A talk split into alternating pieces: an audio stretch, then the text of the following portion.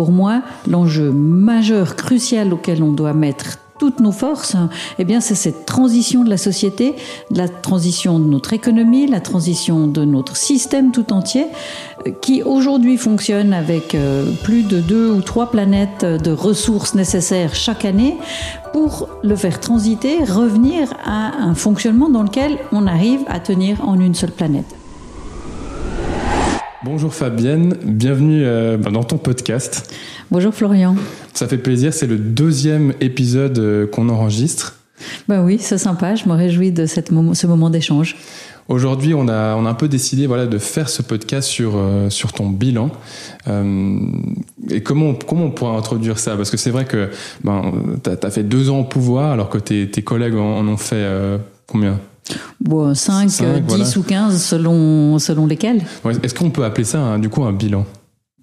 Alors je pense qu'en politique, un bilan, c'est toujours quelque chose d'assez euh, particulier parce qu'au fond, je peux vous dire ce que j'ai fait en deux ans, euh, je peux te dire ce que j'ai fait en, deux ans, ce que je veux faire dans les cinq ans suivants, et puis quelqu'un qui aura passé 50 plus que moi euh, en fonction aura une autre vision de ce qu'il a fait parce qu'il y a beaucoup de choses qui sont en devenir.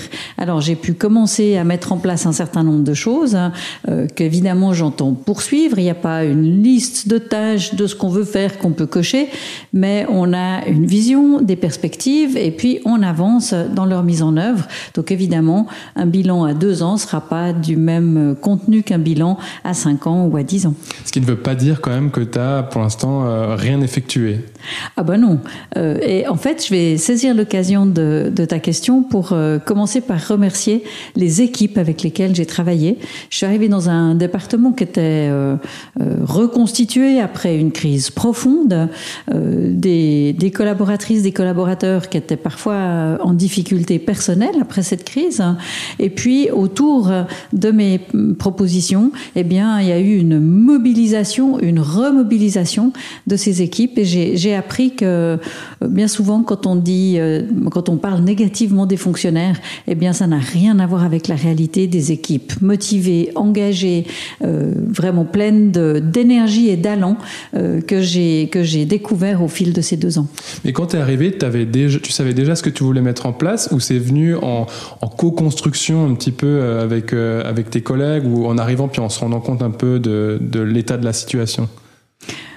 Alors évidemment, quand on, est candidat à une fonction politique comme celle de conseillère d'État, on a une vision de la société. Pour moi, l'enjeu majeur, crucial auquel on doit mettre toutes nos forces, eh bien, c'est cette transition de la société, la transition de notre économie, la transition de notre système tout entier, euh, qui aujourd'hui fonctionne avec euh, plus de deux ou trois planètes de ressources nécessaires chaque année pour le faire transiter, revenir à un fonctionnement dans lequel on arrive à tenir en une seule planète, à ne pas consommer plus de matière, plus de ressources, plus d'énergie que ce qu'on peut consommer en une année, que ce que la Terre est capable de régénérer en une année. Et toute l'action quel que soit finalement le domaine, se décline autour de cette colonne vertébrale. Donc évidemment, on a quelques idées. Moi, je savais que si j'étais euh, au département qui s'occupait de l'économie, eh bien, ma mon objectif prioritaire serait de commencer à mettre en place d'abord des mesures incitatives pour commencer cette transition et les acteurs de l'économie, c'est les entreprises. Mais au-delà de ces incitations, qui est l'essentiel de ce que j'ai pu faire dans ces deux premières années, il y a un travail beaucoup plus fondamental de financement. Quels moyens on donne pour réaliser cette transition, et puis alors de, de financement public, pour donner le premier coup de pédale Et puis ensuite, comment est-ce qu'on draine vers des activités durables, régénératives pour la planète, du financement privé? Et ça, c'est tout le domaine de la finance durable. Donc, on a cette vision euh, à très long terme. Et puis, quand on arrive en fonction, on commence à planter les jalons des projets à long terme et à mettre immédiatement en œuvre les premiers projets à court terme pour commencer. Alors on le rappelle, euh, toi tu es la ministre de l'économie et de l'emploi. Euh, quand tu es arrivé, alors qu'est-ce que qu'est-ce que tu as pu mettre en place au début ou les projets que tu as pu mettre au début, plus certains plus à la fin? Euh, Est-ce qu'il y en a qui sont, ça fait deux ans sur lesquels tu travailles? Voilà, peut-être je te, je te, laisse un peu de temps pour répondre. Oui, euh, j'ai trois, trois domaines d'activité principaux dans mon département. D'une part, l'économie sous l'angle de ce qu'on appelle la promotion économique que j'ai tout de suite commencé à redéfinir. J'y reviendrai. Le deuxième, c'est l'inspection et les relations du travail, euh, qui s'occupe notamment de la lutte contre le travail au noir et de s'assurer que les conditions de travail soient, respectées. Et puis le troisième, c'est l'Office cantonal de l'emploi, qui s'occupe euh, d'aider les chômeurs à retourner sur le sur le marché de l'emploi.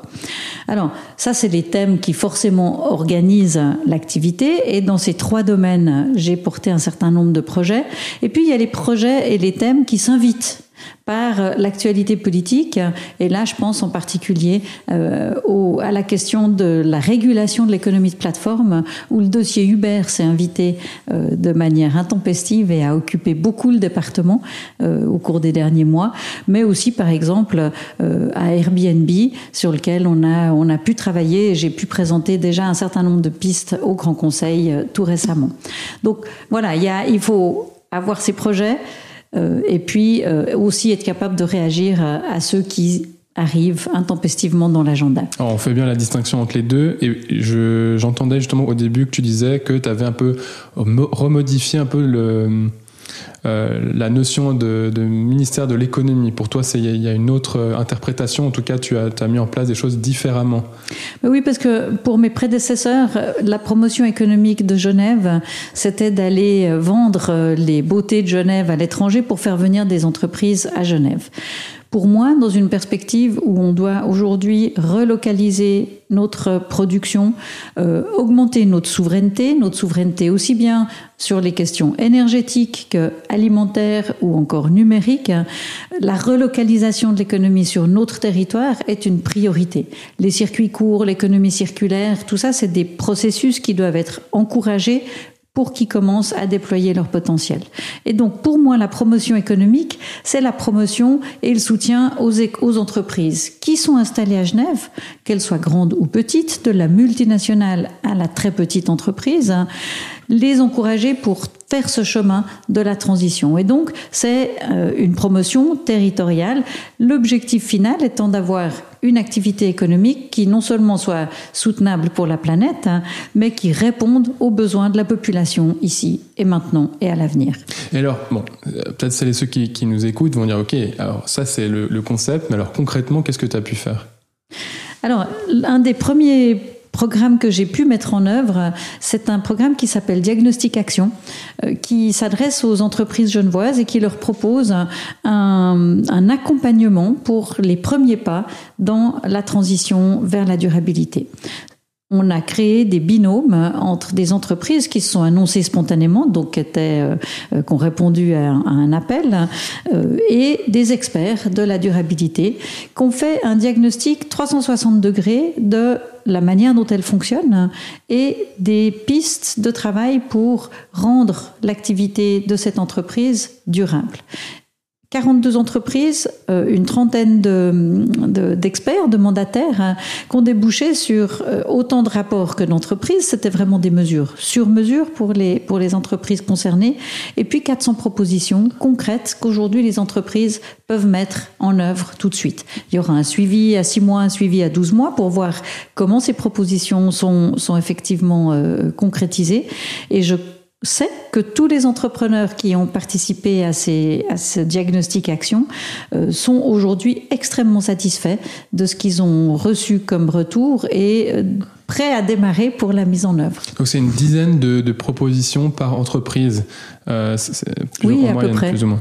Et, mais alors, est-ce que tu peux me donner un exemple de proposition? Parce qu'on ne se rend pas vraiment compte quand tu dis ça. Quel type de conseils ces, ces consultants peuvent donner?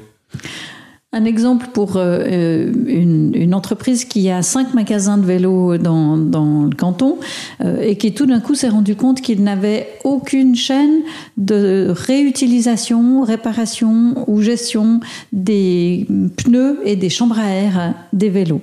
Et donc, Première question, comment est-ce qu'on peut essayer de se coordonner avec le reste de la profession pour mettre en place cette filière, euh, de ne pas juste considérer que les chambres à air euh, euh, qu'on change sont des déchets, mais arriver à en faire quelque chose? Et donc ça, cette mesure, ça, elle a un coût. combien ça a coûté par entreprise? Et puis peut-être le montant total et comment tu as réussi à débloquer cet argent pour, pour ce projet? Alors, c'est euh, un, mandat qui représente 15 000 francs par entreprise. Euh, on a dépensé au total euh, à peu près 760 000 francs pour cette mesure. Cette mesure qui va être prolongée avec un nouveau budget en 2023, euh, avec un peu reformulé pour tirer les enseignements des, limites. Hein. C'était un, projet pilote et puis qu'on va maintenant développer évidemment en l'améliorant. Euh, ça a été, euh, il a fallu convaincre le Grand Conseil puisque quand on a ce type de programme, c'est le budget du canton qui détermine ce qu'on peut faire euh, dans un département. Et euh, j'ai dû euh, demander au Grand Conseil des crédits supplémentaires pour mener à bien ces programmes. Et puis, à la fin de l'année 2022, comme le budget a été voté par le Parlement, il a même, dans ce, conformément à ma demande, augmenté un peu les moyens qu'on a à disposition pour ce type de projet. Certaines personnes euh, ont, dit par rapport à cette mesure que tu donnais de l'argent à des grandes entreprises qui auraient pu euh, avoir les moyens de, de, se payer en fait un consultant. C'est vrai. Il y a certaines entreprises qui n'auraient pas objectivement eu besoin de l'aide de l'État. Par contre, le rôle de l'État, c'est d'être incitatif. Hein. Et plusieurs des mandataires qui accompagnaient ces entreprises m'ont dit c'est des entreprises avec lesquelles je discutais depuis longtemps, euh, mais qui hésitaient, qui reportaient. Et là, l'aide de l'État les a fait franchir le pas et décider ok, on y va. Et pour moi, ces 42 entreprises, évidemment, il y a des dizaines de milliers d'entreprises, 36 000 à peu près euh, à Genève. Euh, c'est pas avec 42 entreprises qu'on va réaliser la transition. Par contre, ce sont maintenant 42 ambassadeurs qui nous font aussi des propositions pour rester proche du terrain et des besoins des entrepreneurs. Par exemple, avec une proposition euh, de dire, ben, on devrait travailler avec des chaînes d'activité, en particulier des entreprises de la construction, qui nous disent, mais nous, on vient réaliser les plans conçus par des architectes et des ingénieurs. Ce serait bien qu'on puisse avoir la même démarche diagnostic-action avec ceux qui sont en amont, c'est-à-dire les architectes et les ingénieurs. Comme ça, dans les plans qu'ils nous demandent de réaliser, eh bien, ils ont intégré les mêmes préoccupations de durabilité que nous au niveau de la construction. Et donc, on va développer ce type de travail avec des chaînes d'acteurs euh, sur tout un processus de, réalisation, de production, euh, à partir de l'année prochaine. Et puis, ça a été, facile de, trouver des, volontaires pour, euh, pour cette mesure? Est-ce que les entreprises, les 42, si je ne me trompe pas, entreprises étaient c'était facile de les trouver Alors, elles se sont pressées au portillon, il faut le dire. Hein. Euh, on attendait, on espérait avoir une vingtaine d'entreprises intéressées. On en a eu euh, euh, plus, de, plus de 50.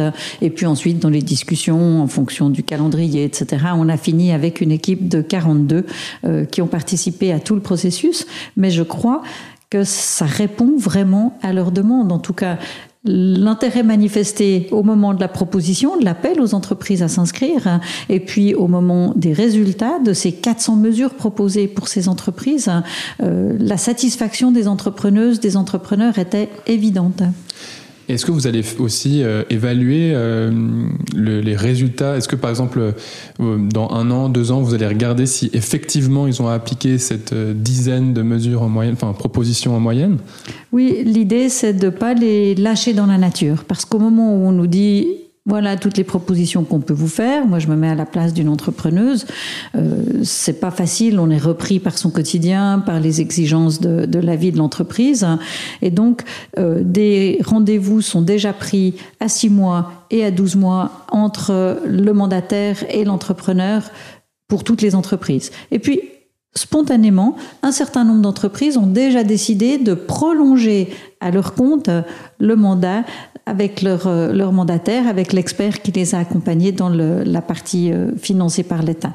Et donc, on voit que là aussi, c'est vraiment une incitation qui porte ses fruits puisque plusieurs entreprises continuent à avoir ce suivi pour s'assurer de la mise en œuvre.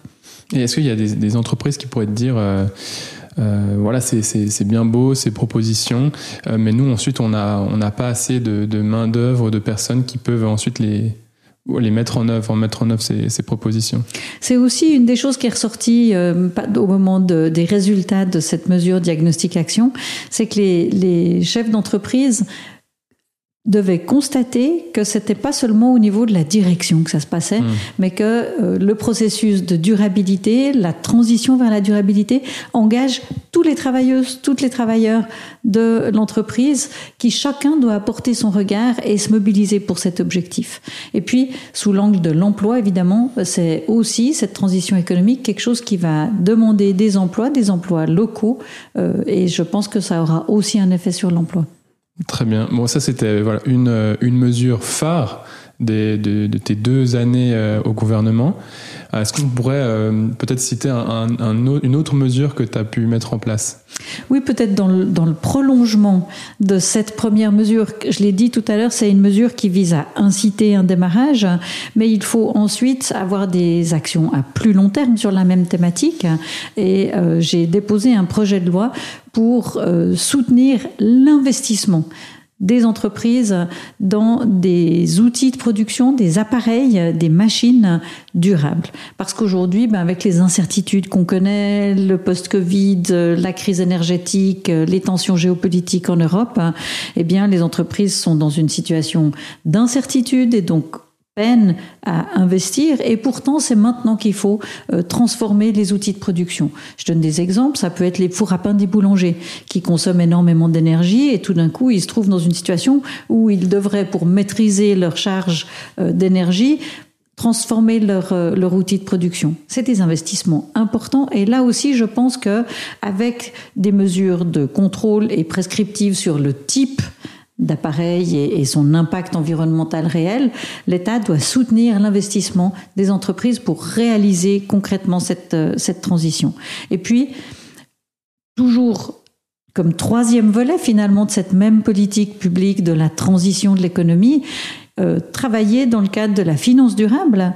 Euh, alors il y a une, une, une initiative en particulier, Building Bridges, qui est assez importante à Genève, dont pour moi, on doit réussir à faire transiter des financements privés vers des activités économiques locales durables.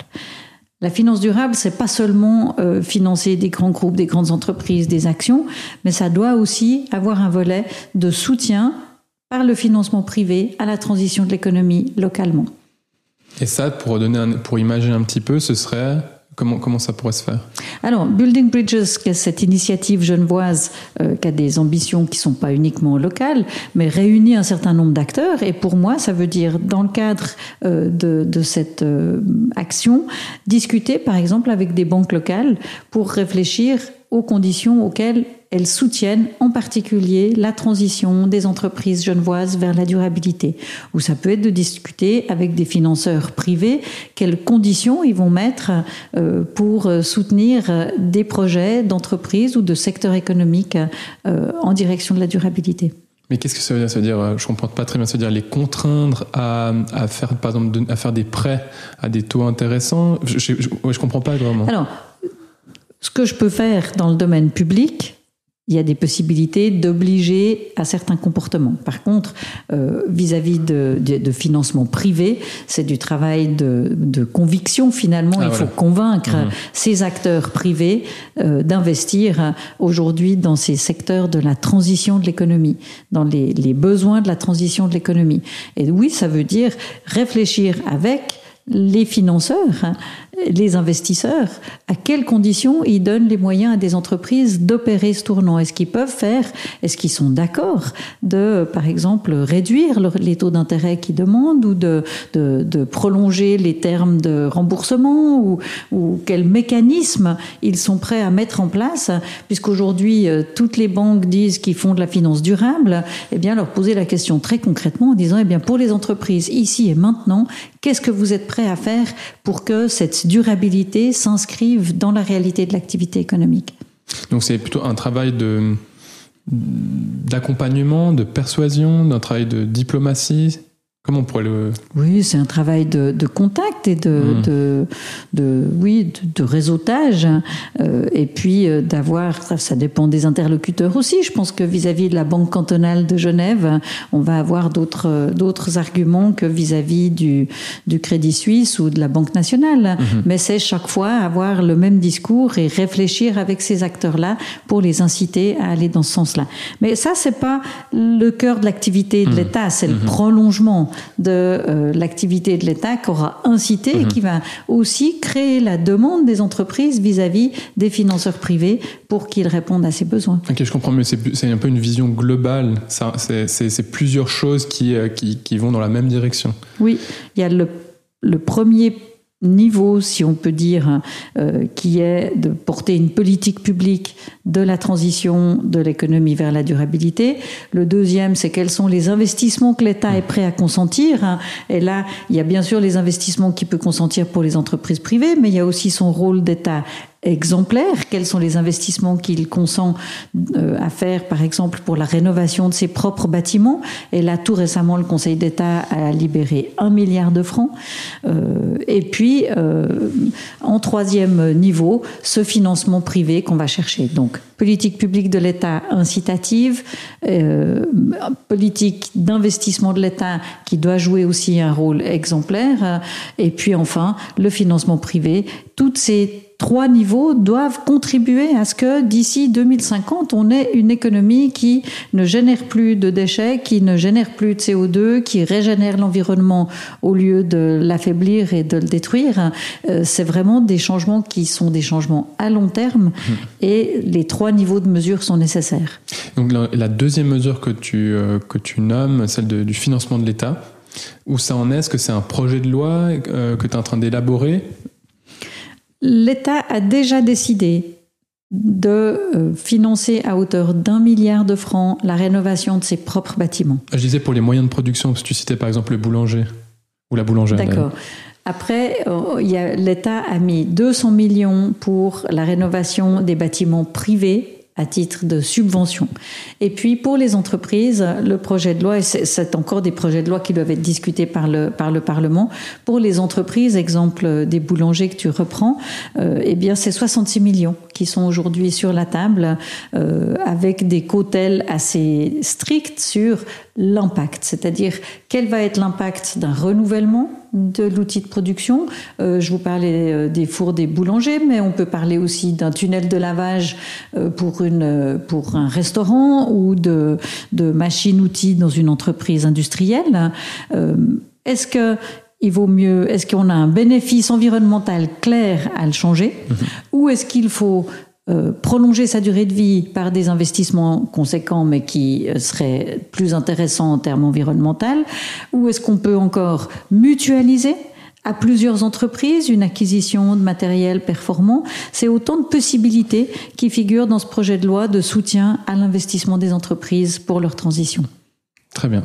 Voilà, c'est beaucoup plus clair, je te, je te remercie. Euh, il me semble qu'il y a aussi un projet que je trouvais intéressant qui s'appelle, il me semble, Nos Limites euh, ça, c'est pour l'accès au numérique pour les personnes, euh, pour les personnes âgées ou les personnes qui ont de la peine à utiliser le, les, outils numériques, c'est ça? Alors c'est un programme qui est euh, déployé dans le cadre de l'Office cantonal de l'emploi pour les personnes au chômage.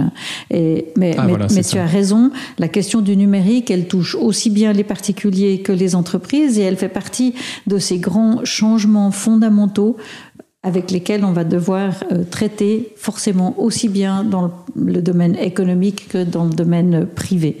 Et aujourd'hui, pour les personnes au chômage, on se rend compte qu'il y a beaucoup d'entre elles qui ont, euh, on parle de fractures numériques, qui ont raté un certain nombre de virages ou qui ont jamais eu l'occasion de, de, de les prendre et donc qui se trouvent complètement démunis pour faire des démarches extrêmement simple, euh, mais numérique.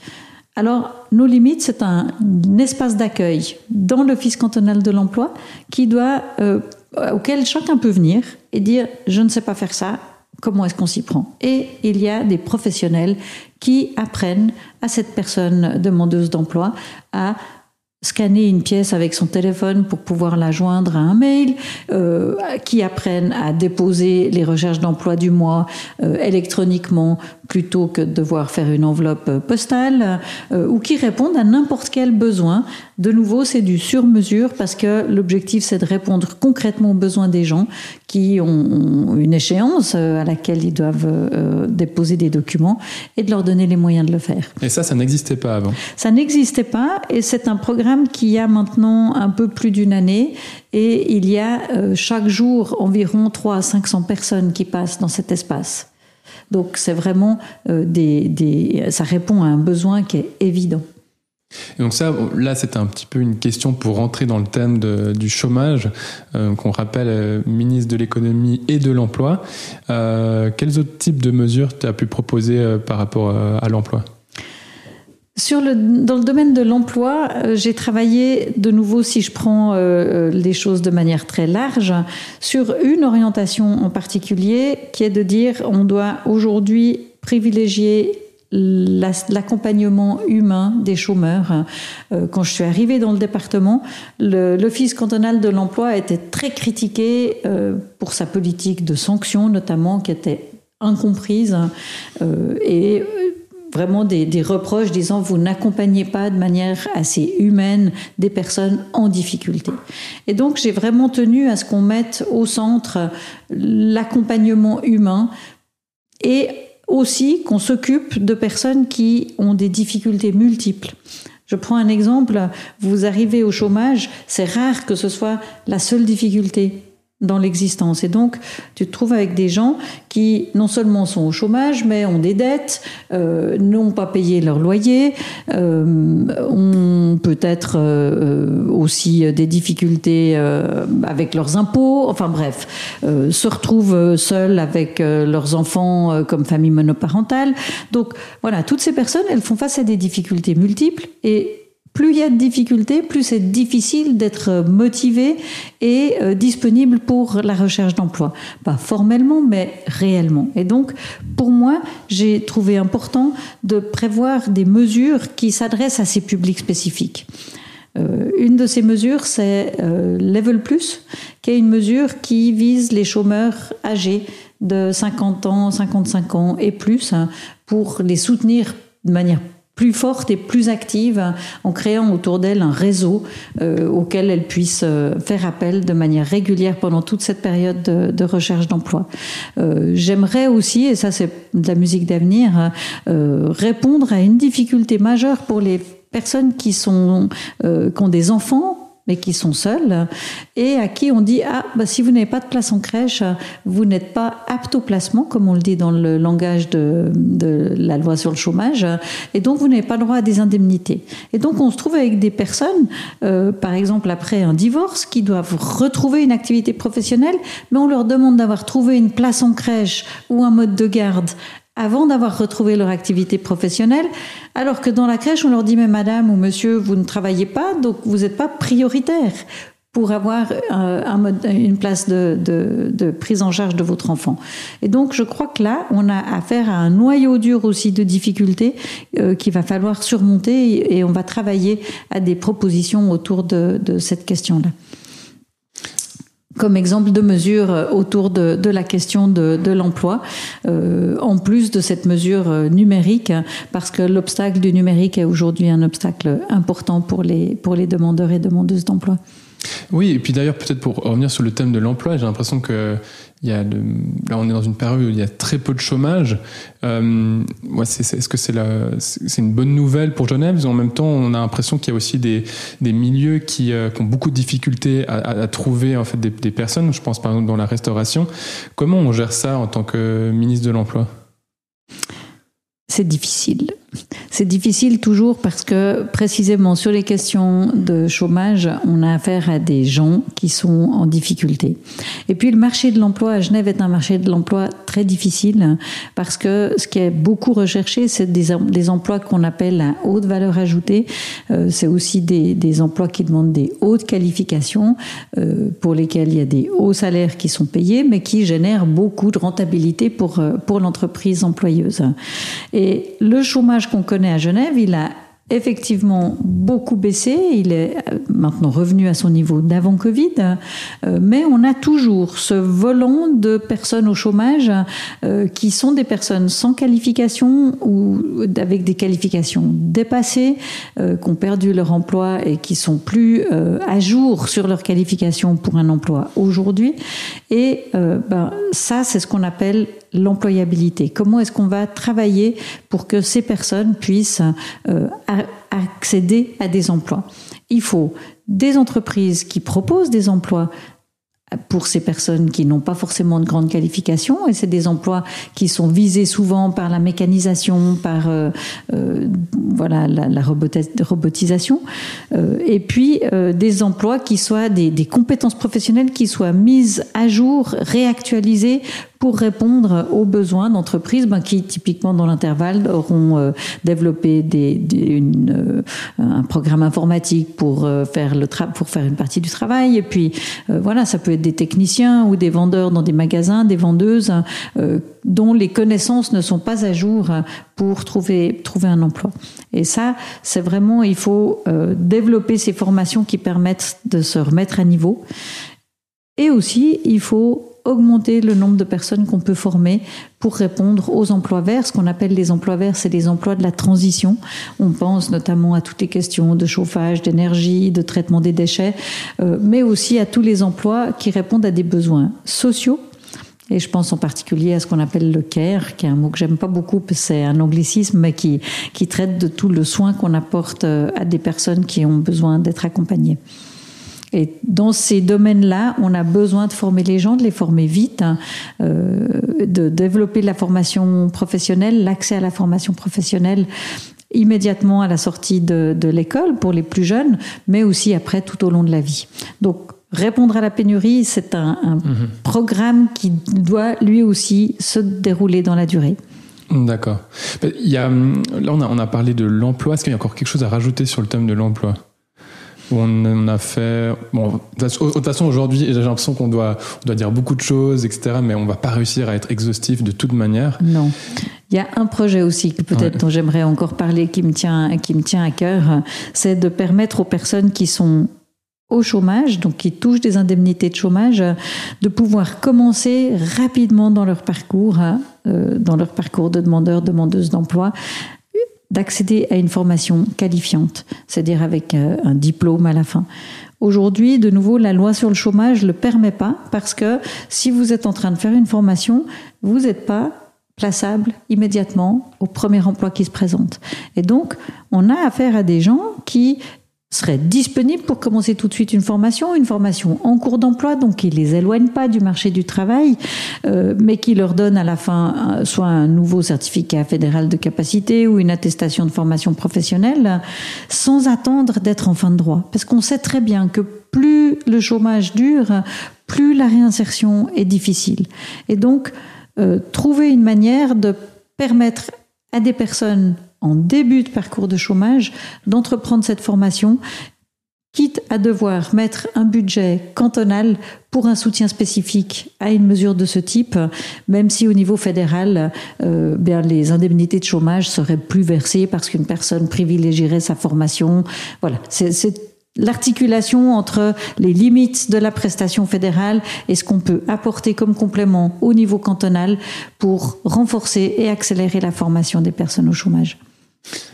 Merci pour l'explication. Et là, ça me, ça me rappelle que, ben, voilà, il y a, y a la, ministre de l'économie et de l'emploi, mais il y a aussi, je sais pas où on, on le met, ça, l'OCIRT. Euh... L'Office cantonal de l'inspection et des relations du travail.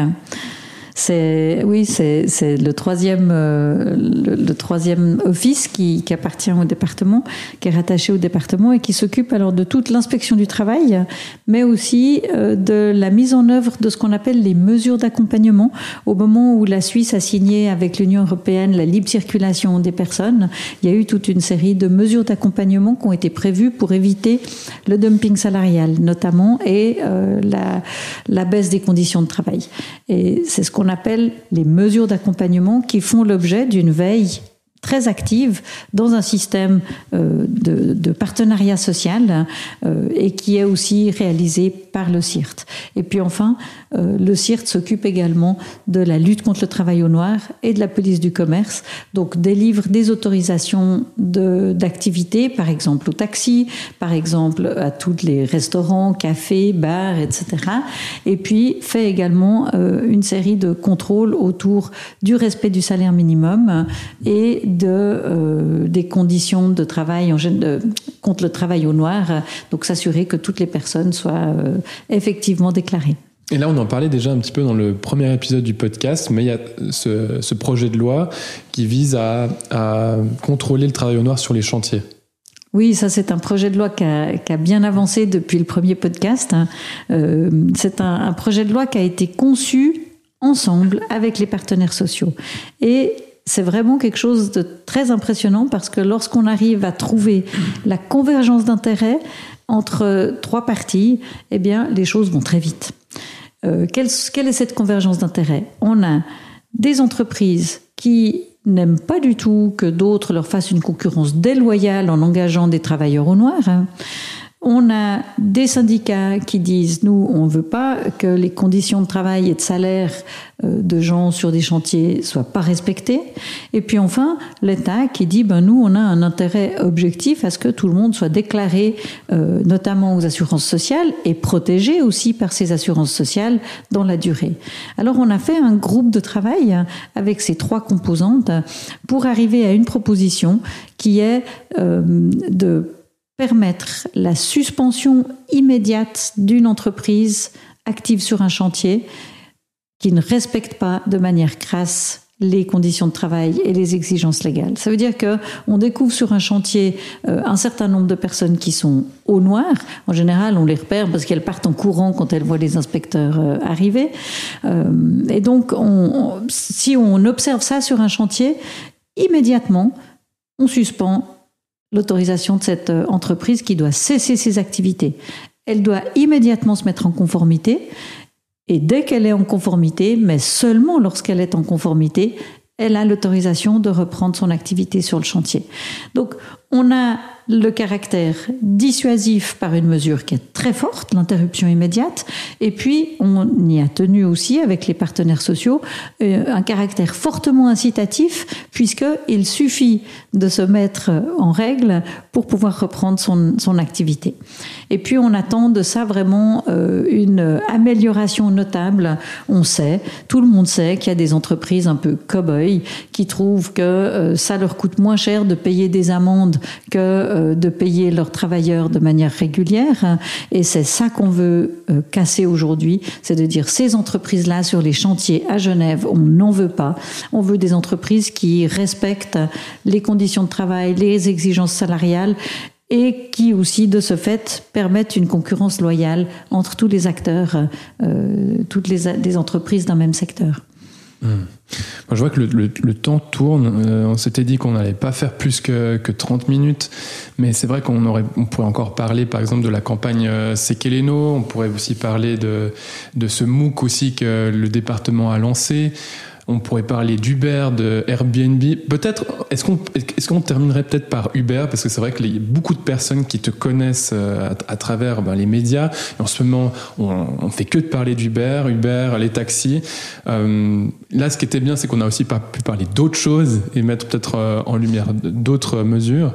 Mais peut-être, selon toi, par rapport à Uber, Qu'est-ce, que, qu'est-ce qui a été transmis dans les médias que tu penses qui n'a pas vraiment été compris ou qui n'a pas été très clair ou que tu voudrais rajouter peut-être un peu de, clarté ou donner un peu plus de détails? Alors c'est vrai qu'Uber, ça fait partie de ces sujets qui sont invités dans euh, mon activité au cours de ces, de ces deux années. Euh, c'est un, un, dossier qui demande euh, à la fois d'agir très vite, c'est ce qu'on a fait au mois de juin en interdisant Uber immédiatement pour dire ok voilà ça c'est la règle de base, vous n'êtes pas censé être actif hein, jusqu'à ce que vous vous soyez mis aux normes et que vous ayez salarié tous vos chauffeurs. Et puis rapidement derrière, on a pu commencer à discuter pour obtenir tout d'abord par un accord avec Uber le fait qu'ils reconnaissent qu'ils étaient bien les employeurs de tous leurs chauffeurs. Et ça, c'était pas gagné d'avance parce qu'Uber, qui est quand même euh, euh, qui, qui, cherche toujours un peu des voies de traverse pour dire ça comme ça, euh, aurait aussi pu essayer de faire valoir que la situation en 2022 n'était pas exactement identique à celle de 2019 au moment où la décision avait été rendue. Et donc, ils ont accepté de dire on, on reconnaît, on est les employés, les employeurs de nos chauffeurs. Et puis, parallèlement à ça, on s'est dit, on va régler le passé. Et régler le passé, ça a été un, long processus. On a voulu, j'ai voulu que ça se passe euh, dans le dialogue social, c'est-à-dire avec les syndicats et Uber en face à face, euh, partant de l'idée que si euh, les partenaires sociaux se mettent d'accord sur quels sont les arriérés de salaire, quels sont euh, les, les, devoirs d'Uber en tant qu'employeur, euh, eh bien, ça, c'était euh, la solution la plus solide. Ça n'a pas été possible d'arriver de, d'arriver à un accord entre les partenaires sociaux. Et donc, à ce moment-là, j'ai repris mon devoir d'autorité et j'ai rendu une décision. J'insiste là-dessus parce que c'est plus un accord. C'est une décision qui oblige Uber et cette décision, elle porte sur 35 millions d'arriérés, 15 millions d'arriérés de cotisations sociales employées, 15 de cotisations sociales employeurs qui sont pas dus à l'État de Genève mais qui sont dus aux caisses de compensation et qu'Uber reconnaît devoir et puis 5 euh, millions d'arriérés directement pour les chauffeurs.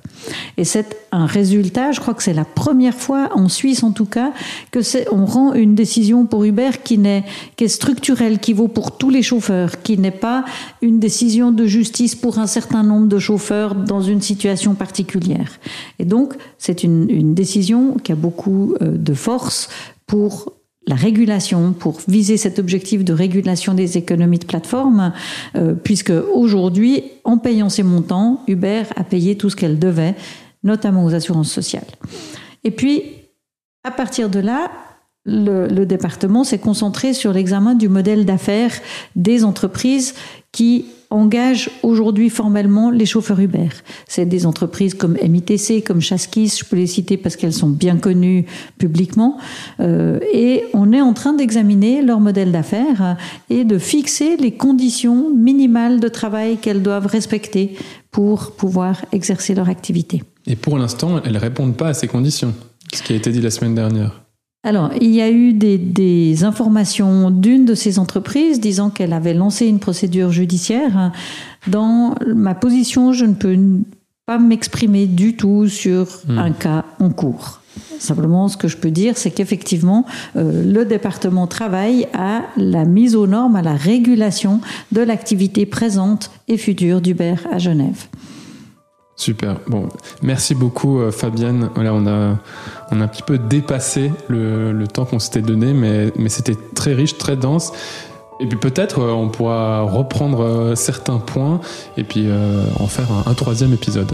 Alors je me réjouis avec plaisir de reprendre certains aspects et d'en développer de nouveaux, peut-être. Merci, puis à, la, à la prochaine pour le, bah, le troisième épisode. À bientôt Florian.